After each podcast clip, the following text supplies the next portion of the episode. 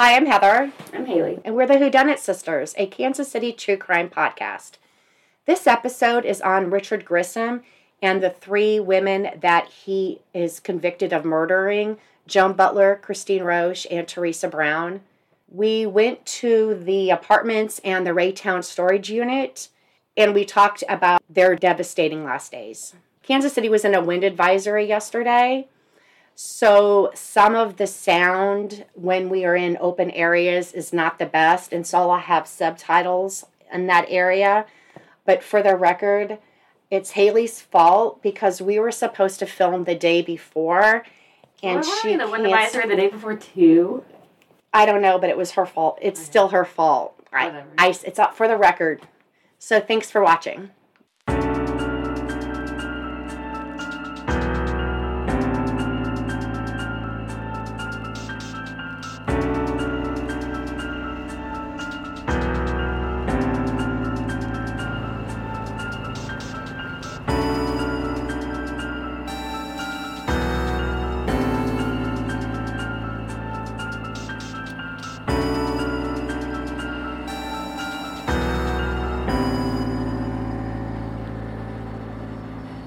This episode is on Joan Butler, Christine Rusch, and Theresa Brown. Richard Grissom was convicted of their murders in 1990. Their bodies have never been found, and they are listed on missing persons databases such as the Doe Network and NamUs. Back in 1989, when these events occurred, Richard Grissom lived in building 9202 at the apartment complex that used to stand here. It's since been torn down and a new apartment complex has been built in its place. Richard Grissom was born in South Korea to an American serviceman and a South Korean prostitute. When he was 2 years old, his biological mom sent him to an orphanage where he was eventually adopted by an American serviceman and his wife. When Grissom was 10, he began shoplifting and breaking and entering. One time he broke into a family's home and he tortured and beat their family cat. His parents were able to convince the family not to call the police, and they paid for the vet bills. When Grissom was in high school, his family moved to Leavenworth, Kansas. When Grissom was 16 years old, he broke into 72-year-old Hazel Meeker's home through a basement window. She heard a noise. She went downstairs, and Grissom tied her to a chair, and he stabbed her to death with an iron railroad tie. Even after she was dead, he continued to stab her. Grissom was arrested, and he was placed in a juvenile correctional facility where he broke out two times, and both times he was found burglarizing nearby homes. Regardless, he was released after 3 years, and a judge had his court record sealed. For the next 9 years, Grissom is arrested at least 10 times, and he goes to prison for 4 years for stealing a car. Grissom was sentenced for 4 years for stealing two cars, which was more than what he got for killing Hazel.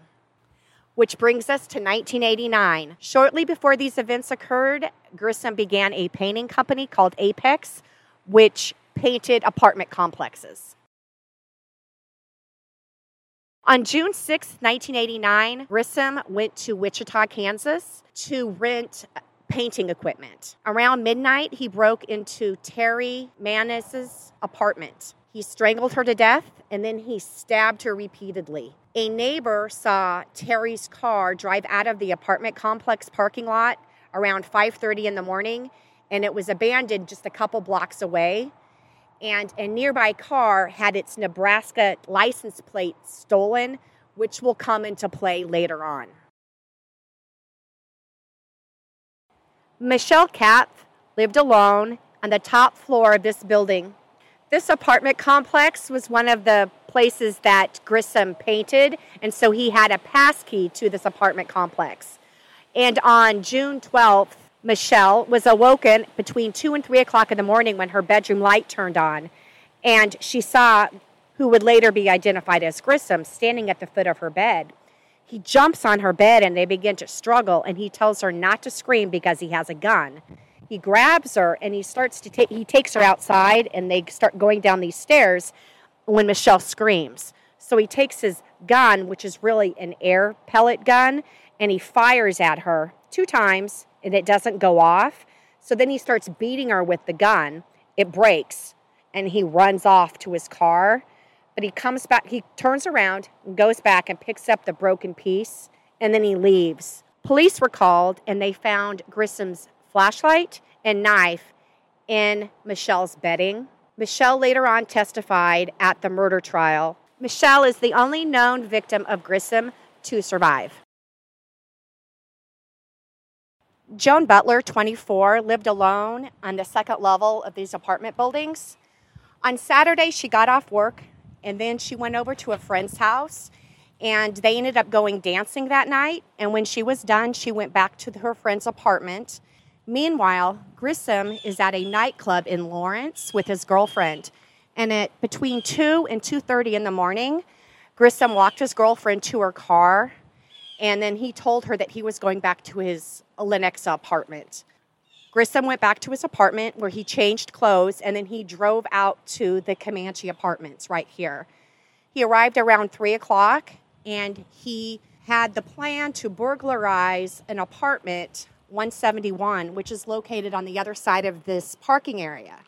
The person who lived in that apartment wasn't home that weekend, so he was able to grab some of her jewelry. Joan left her friend's apartment at 4 o'clock in the morning to come back here to her apartment.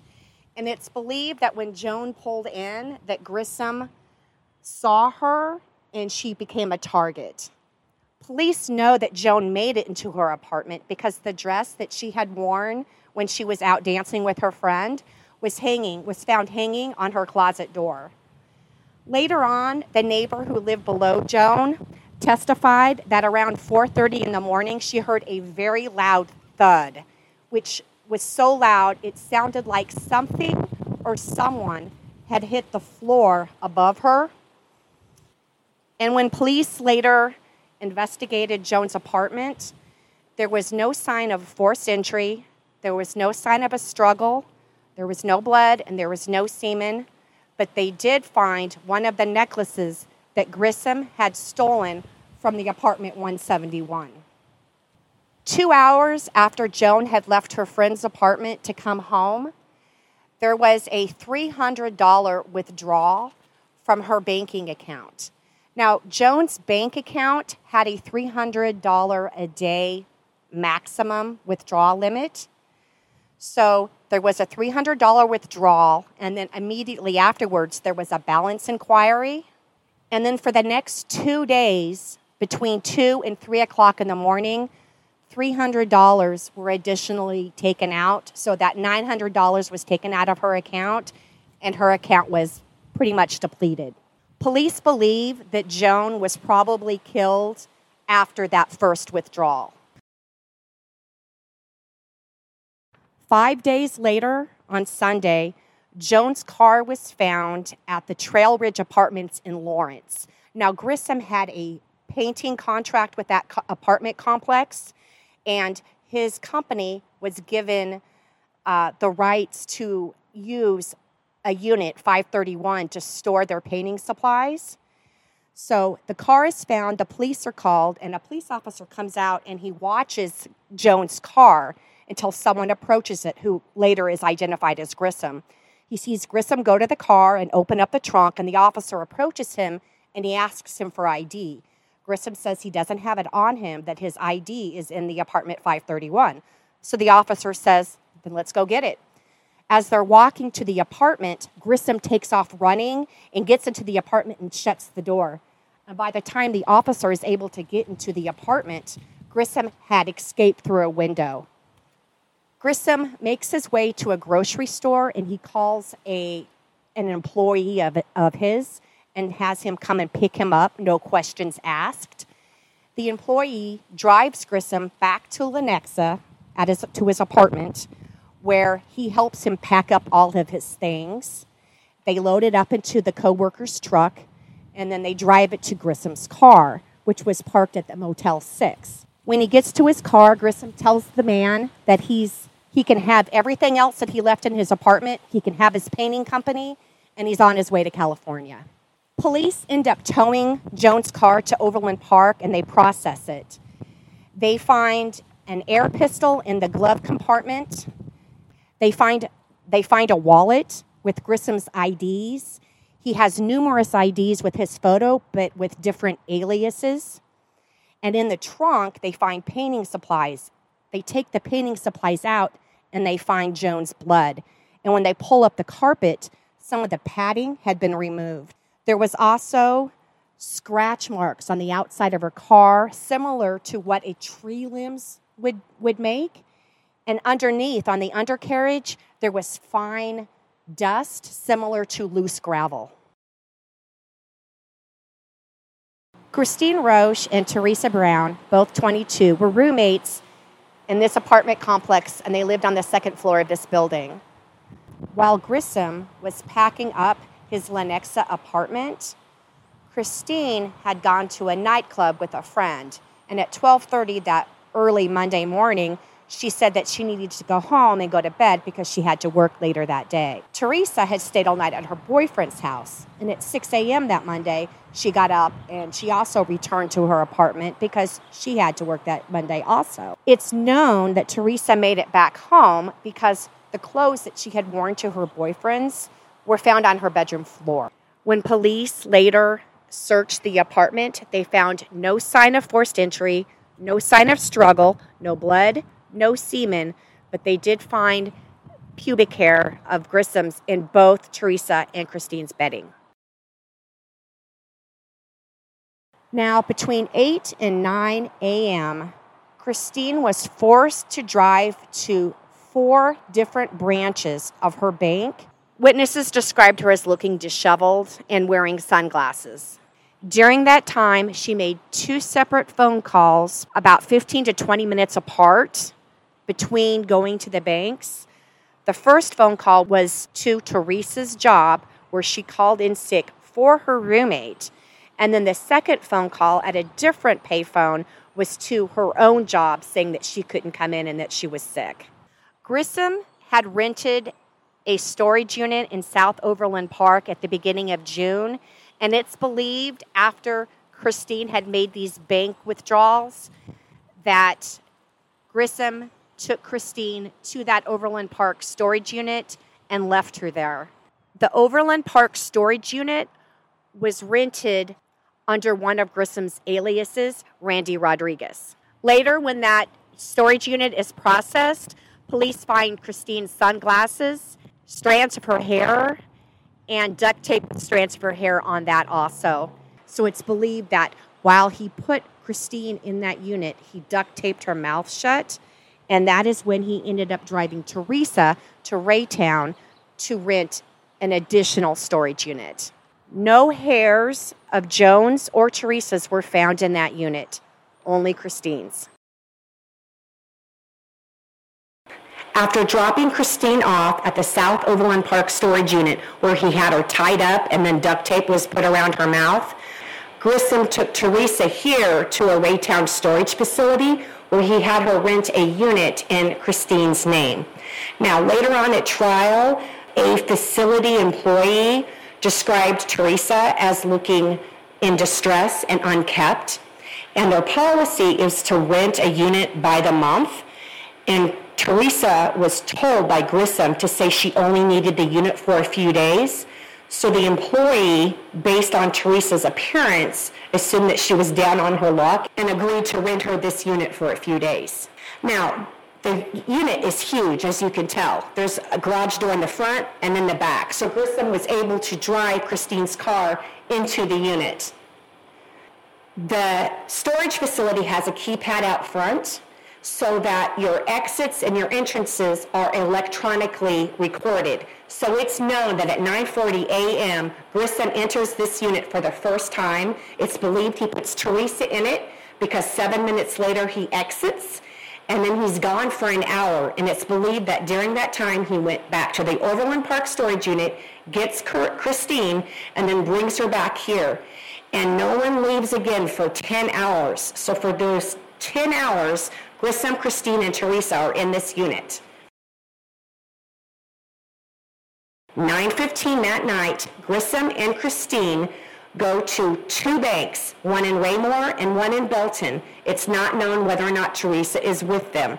But Christine uses Theresa's ATM card and at the Belton bank withdraws $300. The security camera at that bank captures Christine's face. She's battered. She has a bandage on her forehead. She has at least one black eye, and she's wearing sunglasses, and it's 10 o'clock at night. Now, because Christine's sunglasses are found in the South Overland Park storage unit, it's possible after going to the bank that Grissom took her back to that unit before returning to the Raytown storage unit. But what is known is that throughout that night and early mornings, there are numerous entries and exits of this unit. And it's theorized that that is when Theresa and Christine are murdered, the bodies are dumped, and Grissom cleans this unit. This unit is not processed for a year. And when it is processed, blood is found, but because it had been a year and numerous people have rented the unit, DNA was not found. That morning, a man on his way to work found papers, checkbook, credit cards in the ditch of 139th Street in Metcalf. On his way home from work, the items are still there. He gathers some of them up, takes them home with the intentions of finding the owners. But when he sees Christine's name on the paperwork, he recognizes it as being a missing person, so he calls the police. That same afternoon, Christine's driver's license is found on the I-435 South Ramp and 87th Street. Now, that location is 3 miles from Grissom's apartment, and the 139th Street and Metcalf location is 1 mile from the South Overland Park unit. That afternoon, Grissom abandons Christine's car at the Motel 6, which is just blocks away from Christine and Theresa's apartment. Her car is found the next day. There's a huge dent on the driver's side door, and it's smeared with blue paint, and that is later identified as coming from a post from this unit. 9 Tuesday night, after Grissom had dropped Christine's car off at the Motel 6, and then he was back in his own car, he came out to Stony Brook Apartments. Now, Grissom had painted at this apartment complex here in Grandview, and he had a pass key to this apartment complex, and the manager of Stony Brook at the time had also been the manager at the apartment complex that Michelle had stayed at. It's believed that the apartment manager would have been Grissom's next target. So, a maintenance worker sees Grissom under a stairwell in the building and comes up to Grissom and asks him if he can help him. And Grissom says he's looking for Michelle. And the maintenance worker makes up a description of a made-up Michelle. And Grissom goes, "Yeah, that's the one." And so the maintenance worker became suspicious, thought he was a prowler, and decided to call the Grandview police. But by then, Grissom had fled. But they did end up finding parked at the parking lot of Stony Brook. The police ended up searching his car, and the license plate was the Nebraska license plate that had been stolen in Wichita when Grissom had killed Terry. Inside Grissom's car, it was full of everything that he had taken out of his apartment. The police ended up finding Christine and Theresa's credit cards. They found jewelry belonging to Christine. They found the apartment keys of Christine and Theresa. They found Joan's apartment key. They found keys to Christine's parents' place. They found pass keys to various apartment complexes. They found forged birth certificates. They found a briefcase full of 300 blank birth certificates, along with government seals. They found gloves. They found a rope with blood on it. Later that night into early morning, Grissom stole a car from the apartment complex located just on the other side of 71 Highway. On July 7th, Grissom was finally apprehended at the Dallas airport. He was taken into custody. They found the car that he had stolen in Grandview, and inside the car they found knives, they found a claw hammer. He was eventually extradited back to Kansas, where the trial was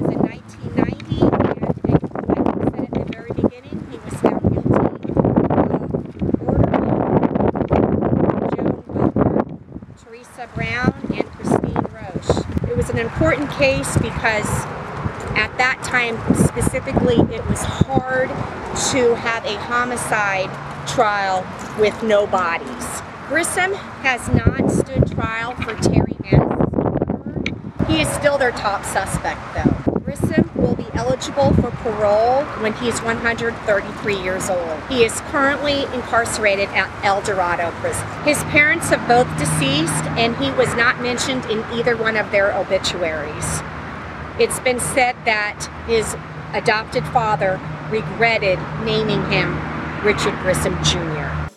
Haley and I have always been fascinated with this case because we grew up in Grandview, just a block away from Stony Brook Apartments, and we had just moved to the city from a really small town, and it was a huge culture shock. It was huge, and I mean, and we were young, so but yeah, I just remember thinking because and we lived in an apartment, and I was just thinking, oh my gosh, what if you know you just anyway, so I had no idea that he was that disturbing of a person. And it's amazing to me that he can do that and then still have friendships or a girlfriend. And it amazes me that you can have like this dual life where so he has never truly admitted to killing those three women. When he was being interviewed by the FBI and the Overland Park detective, he just said, I didn't kill them. If I was going to kill anyone, it would be my parents. And he's also made the comment that they wouldn't be found in Missouri because Missouri has the death penalty, and also they will eventually be dug up. And I know that the detectives looked in Johnson County and Wyandotte, Douglas, Miami. So we pray that someday those girls are found and they can be properly buried. Yeah, family would be able to get maybe more of a closure. Right. Right. You could bring the girls home. So thank you for watching. Please subscribe, please, and please like and please share. And thank you very much. And thank you for all your emails and your messages. We love hearing from you guys. We really appreciate it. Thank you. Thank you. Bye.